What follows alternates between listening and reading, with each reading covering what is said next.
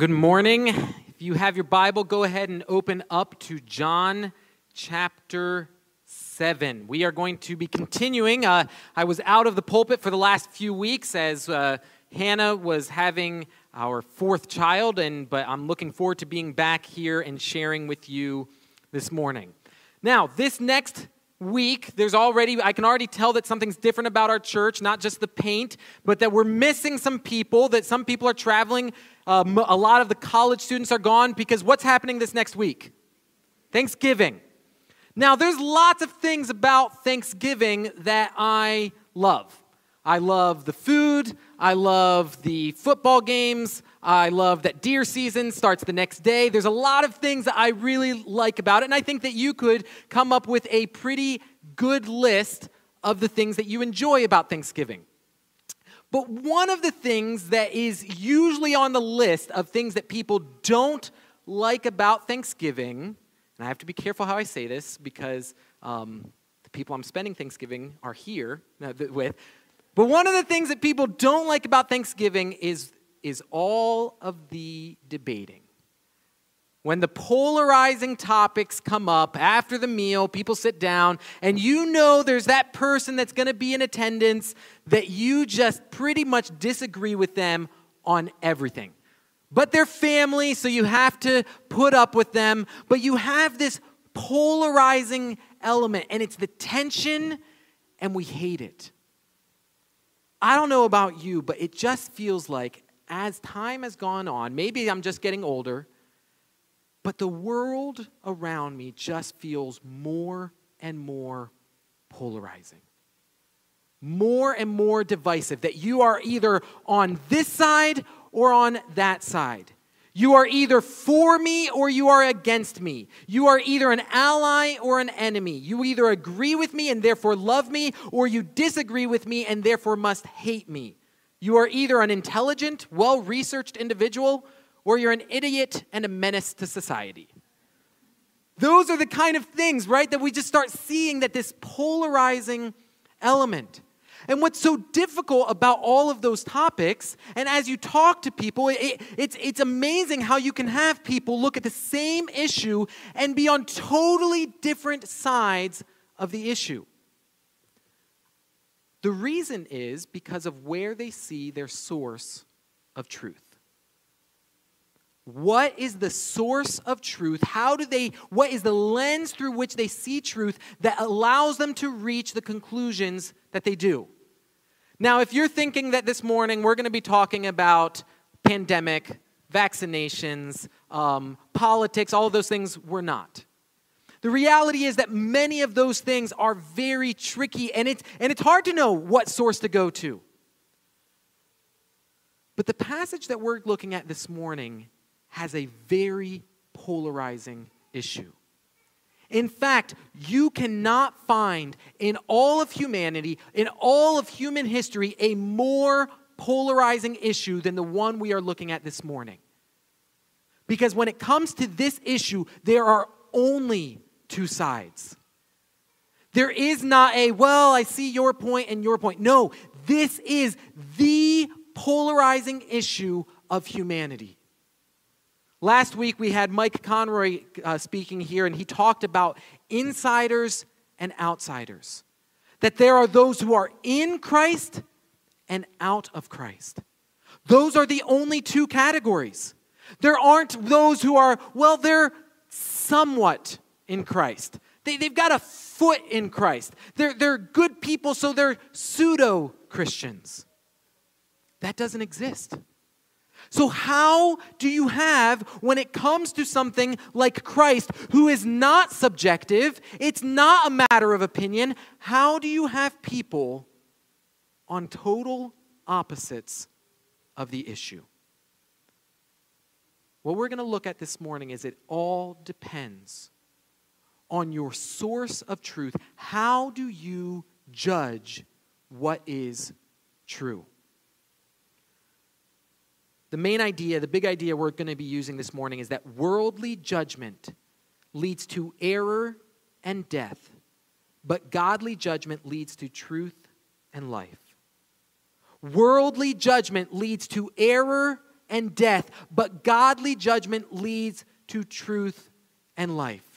That it matters what lens you see things through.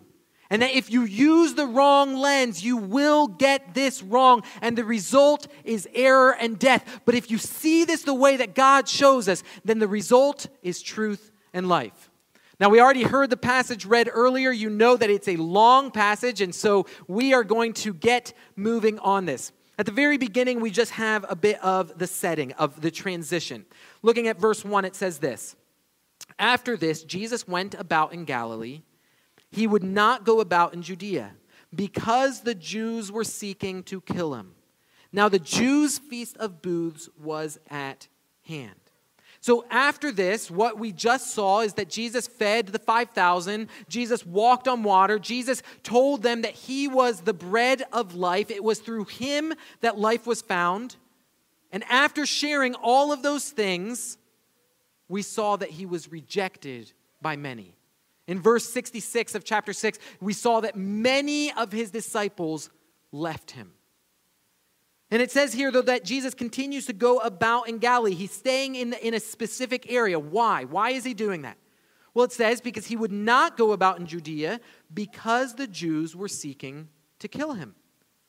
If you recall, a couple weeks back or, or months back, we were in John 5. And in John 5, Jesus healed the invalid. But he did something that was a little wrong according to the Jews. What day did he heal the invalid? Sabbath.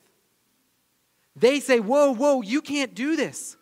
Jesus was showing that he was the cure, he was the solution. But the Jews are looking that he's breaking the Sabbath and saying, No, you're the cause for our problems. You're the curse. And so, what did they think? What was their solution to fix the problem of Jesus? Let's kill him. Verse 18 of chapter 5 says, And so for this reason, they were seeking to kill Jesus. Because Jesus was presenting himself as, I am God. If you remember, we went through that whole uh, trial motif where Jesus was on trial and saying, No, I'm not. I am God. I'm your cure. You need me.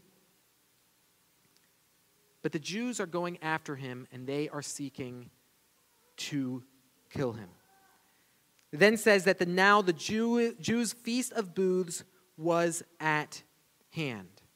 Now, for us, that's not something that we don't celebrate the Jewish uh, Feast of Booths. So, it, for most of us, including myself, I was like, okay, wh- which feast is this? I, I was having a hard time remembering this. So, here's, here's a couple things for us to know. First of all, from the last chapter to this, past, this chapter, there's about six months of time because the previous one happened right around Passover, and that's in the spring, and the Jewish Feast of Booths is in the fall. Now, this is one of the cool things that just God does sometimes.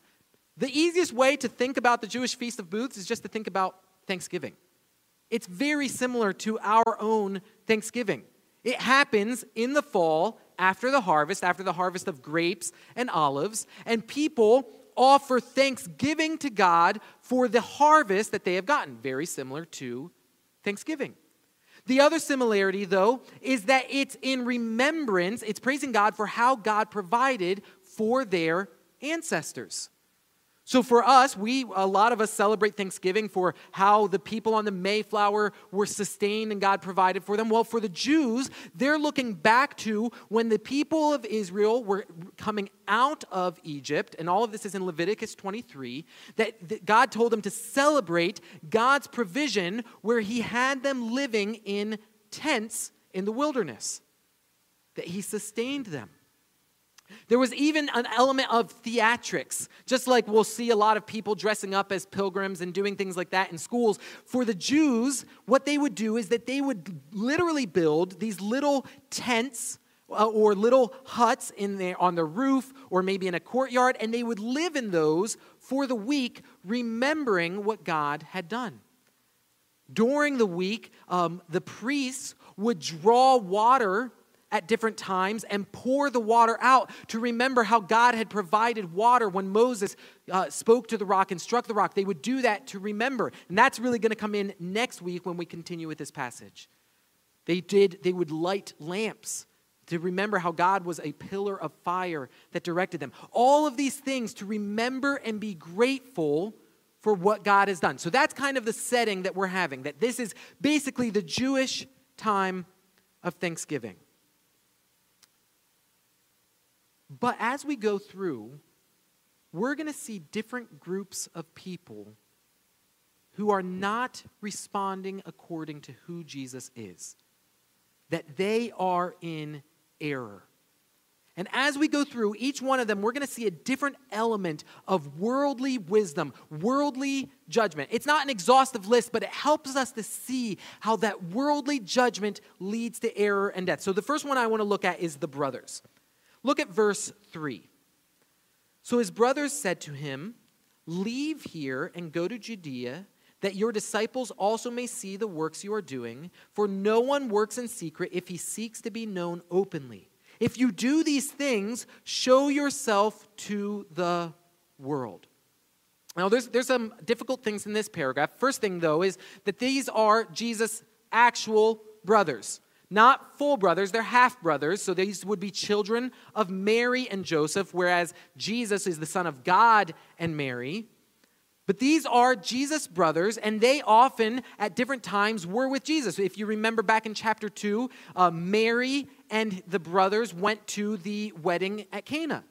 There's other parts in the Synoptic Gospels that talk about Jesus' brothers. But they come to Jesus and, and they, they give him a challenge. They challenge him to do something. Jesus has already said that he's staying in Galilee because he doesn't want to go because the, uh, the Jews are seeking to kill him. We're going to see later in this passage it's not because Jesus is scared. It's not because Jesus is hiding and he doesn't know. No, in fact, what Jesus is doing is following God's timing. But the brothers say, hey, leave here. Let other people see your works that you are doing. No one works in secret if he seeks to be known openly. If you if you do these things, show yourself to the world. Now, it might be hard for us to understand the full motivation of what the brothers here are doing. It, we, we really don't know with what it's given exactly what they're hoping to accomplish. It might be that they're trying to have him get back some momentum. Remember back in last chapter, many disciples left Jesus. And, and so Jesus had this thriving ministry. And, and maybe the brothers are like, hey, you, you need to go back into the public. You need to get out of the backwoods of Galilee. Let's go to the capital. Let, let's get some momentum going. Maybe, though, they're just trying to set him straight. Maybe they really think that there's no way that Jesus will ever be the Messiah. And so, if maybe if, if he's embarrassed enough by the Jewish leaders, if he's embarrassed enough by all the people that are seeking, uh, that don't agree with him, maybe then Jesus will, will, will stop this. In Mark 3, 21, it says that Jesus' family went out to seize him, saying he was out of his mind. Maybe that's what's happening here. Maybe they're trying to force him to become the Messiah. Hey, Jesus, you, you need to do something in order to become this. Much like the crowd in the last chapter tried to force Jesus to be king. Because they're looking at Jesus and they're, they're, he's not quite there. And so, hey, Jesus, you, you need to ramp this up. It's even possible, though, this would be the worst of them, that they are trying to see him killed out of jealousy. 1 John 3:12 says we should not be like Cain who was of the evil one and murdered his brother. And why did he murder him? Because his own deeds were evil and his brother's righteous. If Cain's willing to, to, to, to, to do that, imagine the difference between Jesus, growing up with Jesus, and seeing someone who every single day was righteous.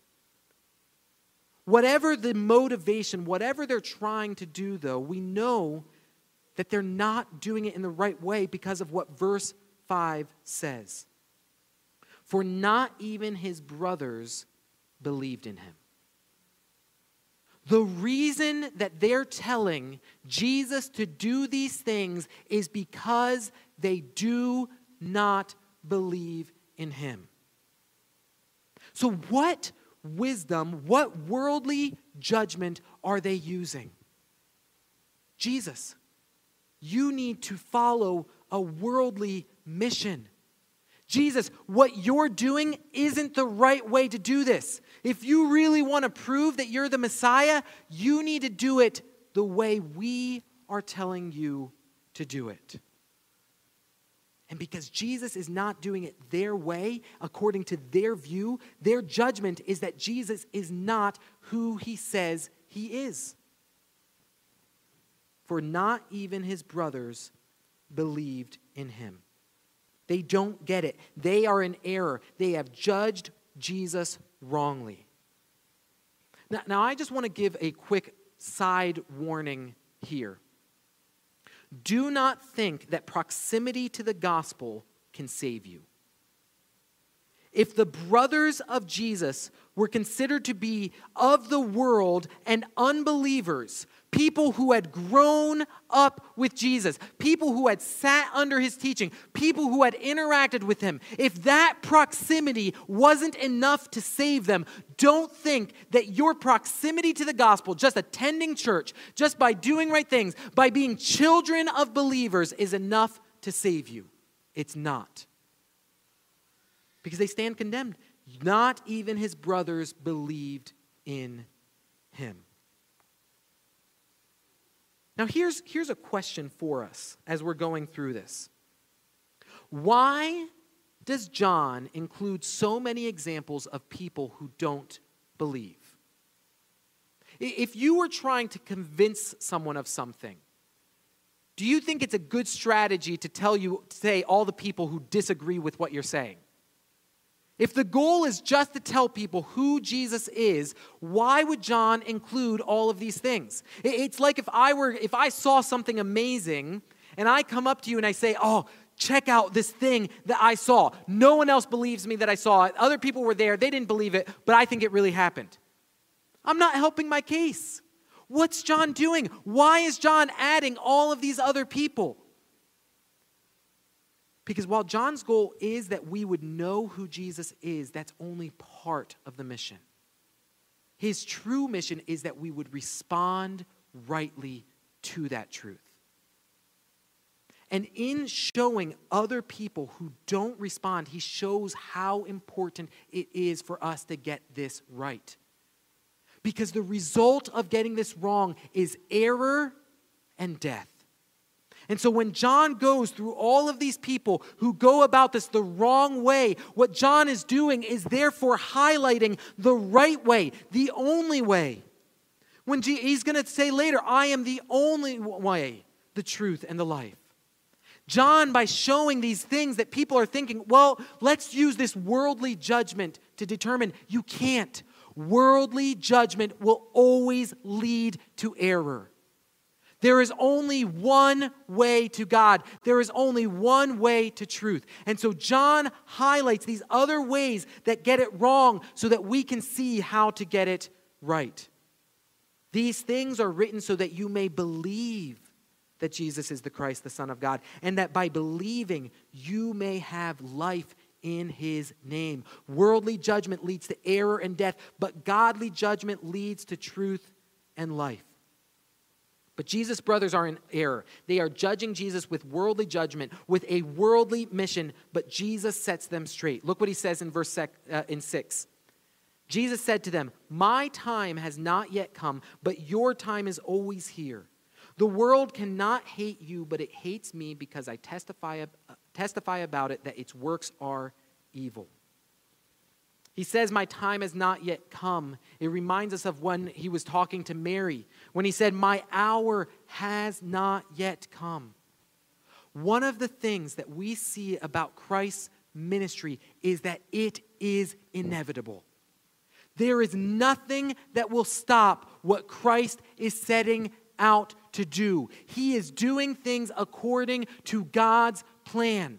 And so, over and over, there will be times where he says, My time has not yet come. The hour is not yet here because he's looking to do things according to God's time, and he is not relinquishing God's divine appointed ministry and mission for an earthly one. So the brothers are saying, No, Jesus, you have to do it this way. And Jesus is saying, No, my time is not yet come. I am doing this God's way. But then he says, But your time is always here. Now, in one sense, he's talking about the time to go up to the feast. My time, in the specific sense, is not time, it's not time yet for me to go up to this feast. But you can go anytime. There's an element here, though, of an indictment against them. One of the things that the Jewish people of that time really held strongly to was Ecclesiastes 3 that there is a time for everything. And so, for Jesus to say, My time has not yet come, he's saying, Yes, God has a specific time for me. But your time, you can go anytime. Does that mean that, they, that God does not have a time for them? No. But what he's saying to them is that you aren't doing things according to God's plan. You're doing things according to your own plan, you're doing things according to your own time. We can see that because of what he says next to them. The world cannot hate you, but it hates me because I testify about it that its works are evil. What is Jesus showing them? You are not in me. You are not linked with me. You might think that you that we are all part of this mission together and you're trying to set me up for success. We're not part of the same mission. The world cannot hate you. Why can the world not hate them? Because they are of the world. John 15, 19 says this If you were of the world, the world would love you as its own. And unfortunately, Jesus' brothers are of the world. And so they cannot be hated of the world. But the world hates Jesus because he testifies about it that its works are evil. Notice the repetition of words between what Jesus is saying versus what his brothers said. Jesus, go show the world your works. Go do that. And Jesus says, The world hates me because I show them their works. He flips it around. The world will never follow me. Your mission is for the world to love me. The world can't love me. One of the fascinating things here in the, the, these last chapters of John is how many times there's temptations given to Jesus that follow the same temptations that Satan did to Jesus. One of the things that Satan said is, hey, miraculously make these stones into bread. The crowds in the last chapter said, Jesus, miraculously give us more bread. The crowds tried to make Jesus king. What did, you, uh, what did, what did uh, uh, Satan do? He said, All of these people can worship you, make you king. The last thing that Satan did, he took him to Jerusalem and said, Jump off of this. Do a magnificent work where the angels will stop you from being hurt. And what did the, the brothers say? Go to Jerusalem, do magnificent works. All of these things showing them that they are not truly following Jesus. They have a worldly mission, but Jesus is showing them, I have a divine appointment. So he says to them, You go up to the feast. I am not going up to this feast, for my time has not yet fully come. After saying this, he remained in Galilee. Just a quick application for us here. How often do we want to tell God how to accomplish his plan? How often do we go and say, God, Jesus, this is how what you need to do. This is the way. This is how you show yourself to be God in my life. If you just do this, then I'll believe you. Friends, Jesus does not need to prove himself. He has already given enough. The only thing that Jesus that we need is for us to be changed. Jesus not, does not need to become the Savior. He already is the Savior. What we need is to become redeemed. We need to be changed. Jesus is the same yesterday, today, and forever. He does not need to become things. And so when we go and tell God, God, you need to do these things, then we're misunderstanding this. We're putting God's mission, God's divine appointed mission, and we're bringing it down and judging it with worldly missions. But worldly judgment leads to error and death, but God's judgment leads to truth and life. Let's move on. But after this, after his brothers had gone up to the feast, then he also went up, not publicly, but in private. The Jews were looking for him at the feast and saying, Where is he? And there was much muttering about him among the people. While some said, He is a good man, others said, No, he is leading the people astray. Yet for fear of the Jews, no one spoke openly of him. We see in this paragraph that Jesus does not act according to the brother's plan. He does not go announcing himself to the world. This is not the triumphal entry into Jerusalem. He goes in private. It's not yet time to reveal himself we see that the Jews are, in fact, searching for Jesus. It's been a long time since he did that miracle, and yet they are still seeking for him. And Jesus knows that. They're doing it because they are looking to kill him. And in verse 12, we see the polarizing effect Jesus has. The people are muttering, they are debating who Jesus is, and they are judging him according to worldly morality. Now, it might seem reasonable to judge him according to morality. Jesus should be someone moral, but there's a problem. They aren't judging him according to divine or godly morality. They aren't judging him according to God's standard. They're judging him according to their own standard, to their own ideas of results. So, how, how do we know that? Because of the result of their judgment. Some say he is a good man, but others are calling him a liar. No, he is leading the people astray. This demonstrates that they are not judging according to godly judgment, but worldly judgment, using worldly morality. How do we know that?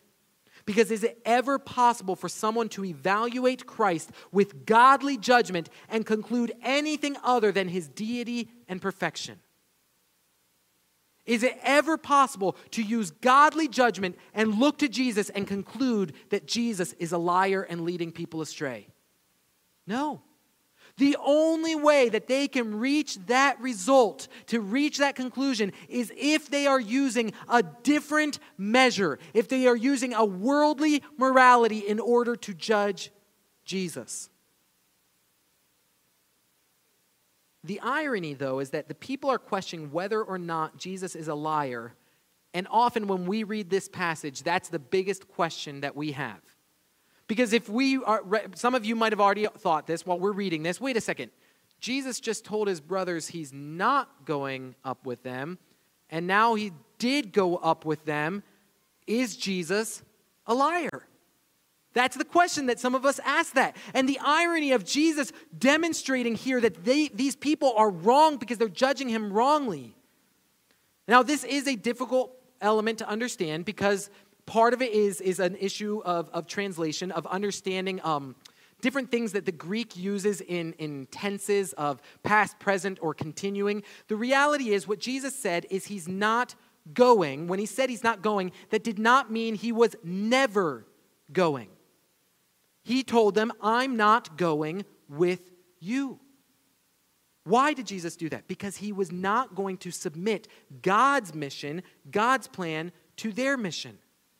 We can be confident that Christ is not lying. 1 Peter 2:22, he committed no sin, neither was deceit found in his mouth. Jesus went up according to the time when God said it was time to go up. How often, though, do we question God's morality? How often do we question, is God actually a good God? Is God a just God? Can God be loving if he does A, B, or C? We question God's morality, but the only times we would ever question God's morality is if we are judging God according to our own view of morality. Because when we judge God according to godly judgment, according to divine morality, then the only resulting response is that God is just, He is perfect, He is holy. Let's move on now to verse 14. So it says, About the middle of the feast, Jesus went up into the temple and began teaching. The Jews therefore marveled, saying, How is it that this man has learning when he has never studied? So Jesus answered them, My teaching is not mine, but his, his who sent me. If anyone's will is to do God's will, he will know whether the teaching is from God or whether I am speaking on my own authority. The one who speaks on his own authority seeks his own glory, but the one who seeks the glory of him who sent him is true, and in him there is no falsehood. While Jesus may have gone up in private, it didn't stop him from teaching. And we know that Jesus' teaching was powerful. Jesus is in the temple, and the Jews don't understand how this is possible. How is it that this man has learning when he has never studied? Now, for us to understand what they are saying here, we need to understand the context a little bit more. When they say, they, when they say this, when they are asking, how is this man uh, doing this? How is he doing this? This isn't them being in awe and they're like, wow, this is amazing. Look at this guy. Wow, this is so incredible. No, in fact, they're questioning. They're looking and they're doubting what's happening. Part of why this is happening, and we're going to see this both because of other passages and, and the way that Jesus responds to them, is that Jesus is teaching in a different way than the world. Jesus is teaching in a different tradition than the other rabbis. One of the things that rabbis would do is every time that they were teaching, they would cite other human sources. So they would be talking and they say, And you will hear what so and so said, this former rabbi, as I was trained by them, and this is what they taught. Um, even if you think of Paul, who said that he was trained under an order, that's the idea that you would be taught by a person and you would cite all of these sources. In Matthew 7 28, it says, And when Jesus finished these sayings, the crowds were astonished at his teaching, for he was teaching them as one who had authority and not as their scribes. Because the scribes would base their authority on what others had said before, based off of the tradition, based off of other people. Now, please understand me. I am not saying that we should not listen to other people, that we should not study and know what people say. That is good. It is good to know theology. But does Jesus need to rely on those things? No. Jesus doesn't teach like them. There's clues of that in how Jesus t- teaches. You, uh, there's times where Jesus says, You have heard it has been said. So this is what other people say. But I say to you, my authority. How many times, even in the Gospel of John, have we seen Jesus say, Truly, truly, I say to you?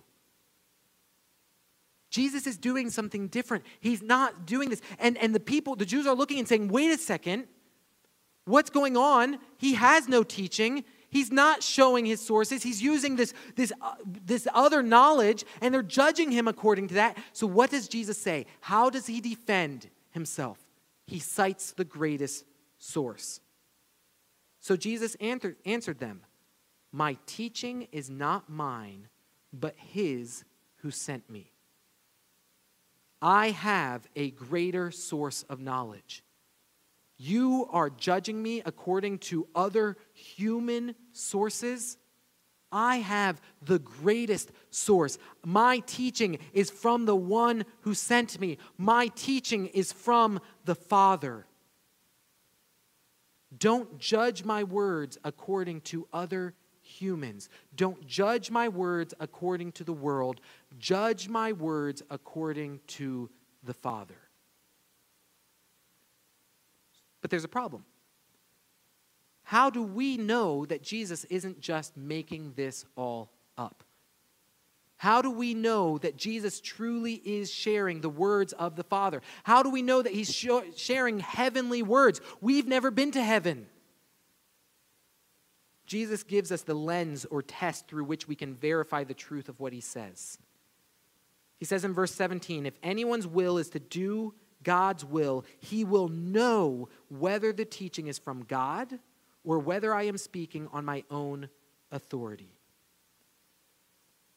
So, how does someone have the will to do God's will? This is the process. This is how we can accurately use godly judgment. If we want to do this, then this is the test. Well, the first thing that we need is this requires faith. Back in verse 28 of the last chapter, Jesus says, Then they said, uh, the people asked him, What must we do to be doing the works of God? Jesus answered them, This is the work of God, that you believe in him whom he has sent. How do you do the will of God? How do you do that?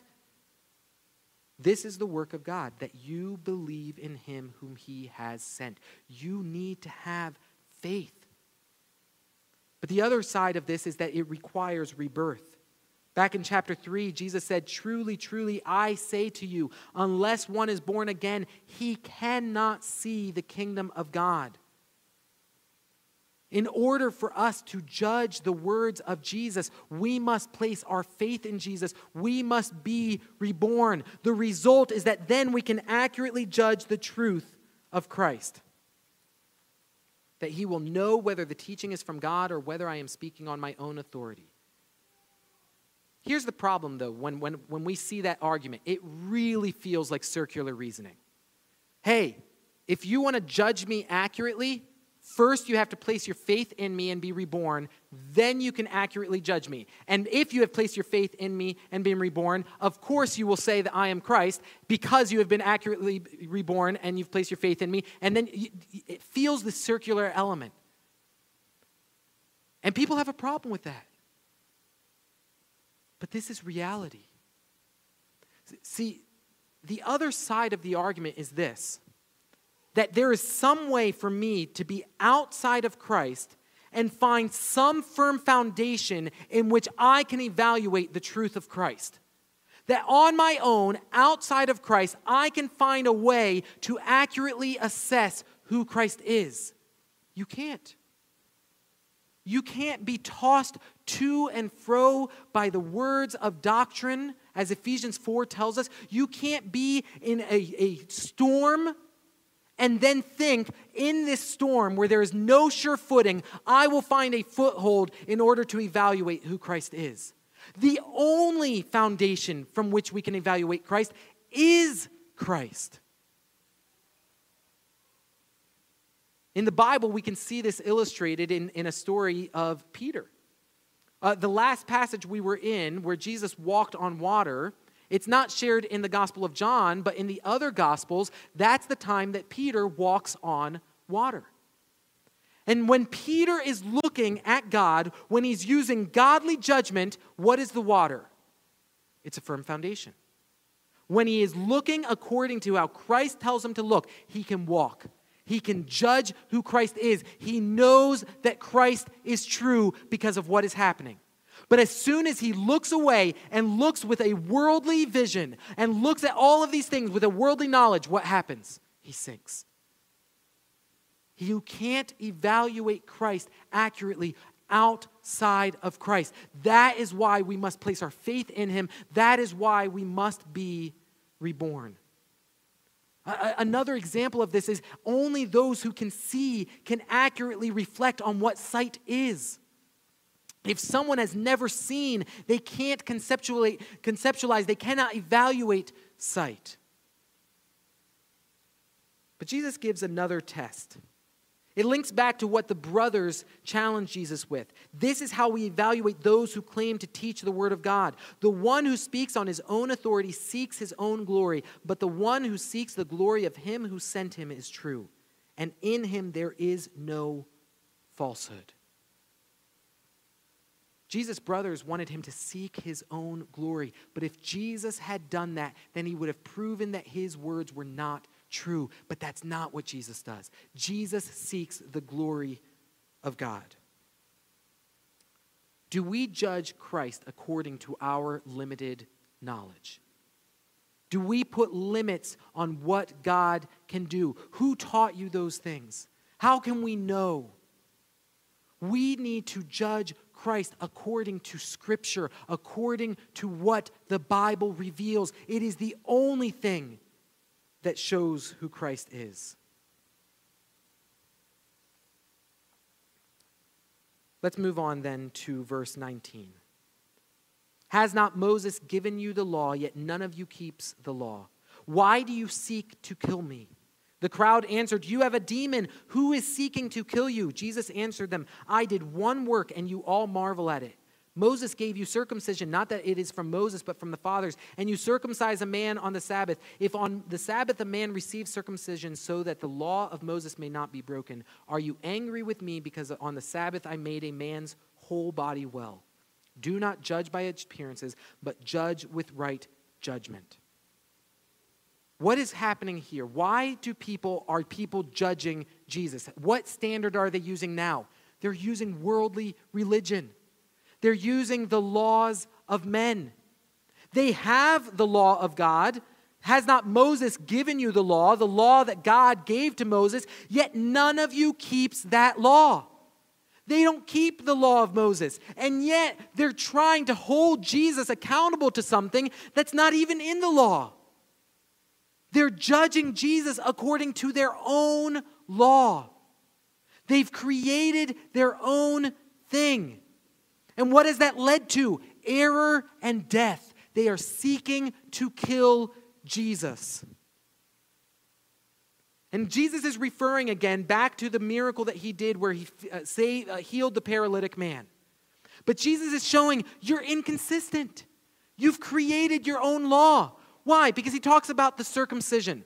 Hey, this is part of the law, and you guys have decided okay, it's okay to break the law on the Sabbath in order to keep the law of circumcision. And he does this argument from lesser to greater. If you're willing to, to do this to one part of the body in order to make this person whole and holy, why should I not make a whole man complete? You're inconsistent. You've created, you're judging me according to your own laws. You don't keep the law of Moses. Here's the easiest way for us to see that they don't keep the law of Moses. What are they seeking to do to Jesus? Kill him. They're seeking to murder an innocent man. They are breaking the law of Moses.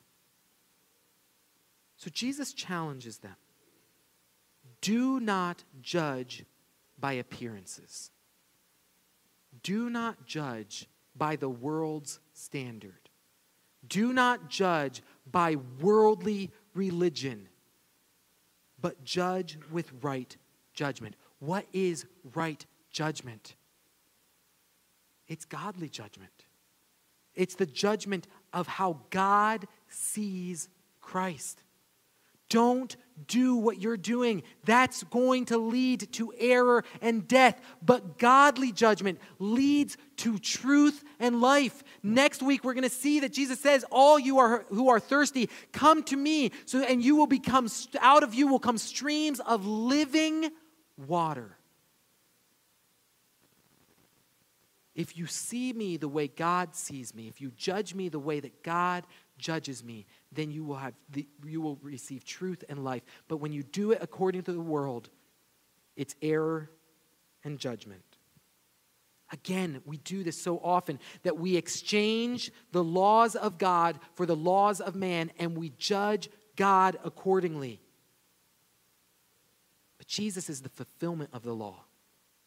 Jesus gives us the true Sabbath rest. Jesus is the true circumcision, the circumcision of our hearts. How often do we create our own religion, though? Either through legalism or relativism. We must submit to God's law. Do not create your own set of rules. There is nothing we can do to improve what God has given. Finally, we see the people of Jerusalem. Some of the people of Jerusalem therefore said, Is not this the man whom they seek to kill? And here he is speaking openly, and they say nothing to him. Can it be that the authorities really know that this is the Christ? But we know where this man comes from, and when the Christ appears, no one will know where he comes from. So Jesus proclaimed as he taught in the temple, You know me, and you know where I come from, but I have not come of my own accord. He who sent me is true, and him you do not know. I know him, for I come from him, and he sent me. So they were seeking to arrest him, but no one laid a hand on him because his hour had not yet come. Right at the beginning, it says, Is not this the man whom they seek to kill? Just a little bit ago, they said, Who's tr- seeking to kill you? Sounds like they knew that they were trying to kill him. But look what it says Is this not the man whom they seek to kill? And here he is speaking openly. The irony here is if you look back at verse 13, it says, Yet for fear of the Jews, no one spoke openly of him. Now, out of this whole passage, who should be the person most afraid? Jesus. But I told you earlier, Jesus is not neglecting to go up. He's not staying in Galilee because he's afraid. Because the person who should truly be afraid is the person that's looking to die the people that they're trying to kill, and yet Jesus is here speaking openly, whereas none of the eh, other people, none of the Jews are speaking openly. Because Jesus is doing things according to God's timing. But the problem here is that they are judging Jesus according to worldly assumptions. Look at all the things that they say we know or we don't know. Look at all the things that they assume. Can it be that the authorities really know that this is Christ? We, but we know where this man comes from, and no one will know where he comes from. But then Jesus shows you don't know what you think you know. You know me, and you know where I come from, but I have not come on, of my own accord. You, you don't actually really know where I've come from. You think I've, I've come from Bethlehem, or you think I've come from, from Galilee or Nazareth. But I come from the Father. You do, and you do not know him. Jesus shows them that when they judge him according to the worldly assumptions, they're going to get this wrong. They will be in error. But if they judge him according to what God says, then they will have truth. Again, how often do we subject God to our own assumptions? We believe in him according to what, not to what he has revealed, but we believe in him according to what we might assume. Don't do that. Our assumptions, our worldly assumptions, will always lead to error and death. Believe in God according to what he has revealed. But thankfully, at verse 31, we, we finish up with this last part. Yet many of the people believed in him. They said, When the Christ appears, will he do more signs than this man has done? Now, has Jesus changed in this passage? Has Jesus done something now that they're like, oh, well, Jesus, we were just waiting for you to show that? No. Jesus has been the same the entire time. What has happened? These people have been transformed. They've come to the point where they've said, it is enough.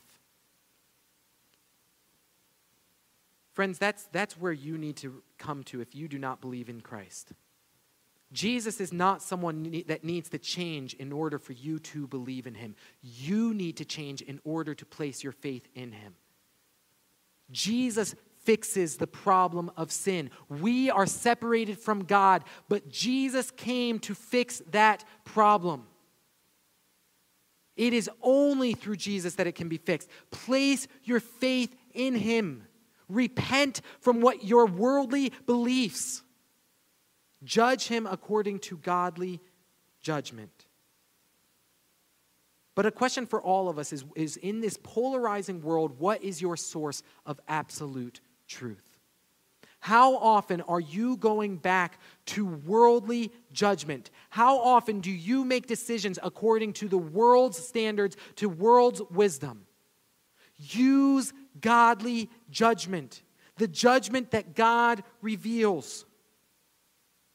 What is your foundation? Are you expecting to be floating and sinking in the sea of uncertainty of the world's wisdom and thinking that in that you're going to be able to find something in order to evaluate the world? You can't. Your foundation must be Christ, it must be God's word. Worldly judgment leads to error and death, but godly judgment leads to truth and life.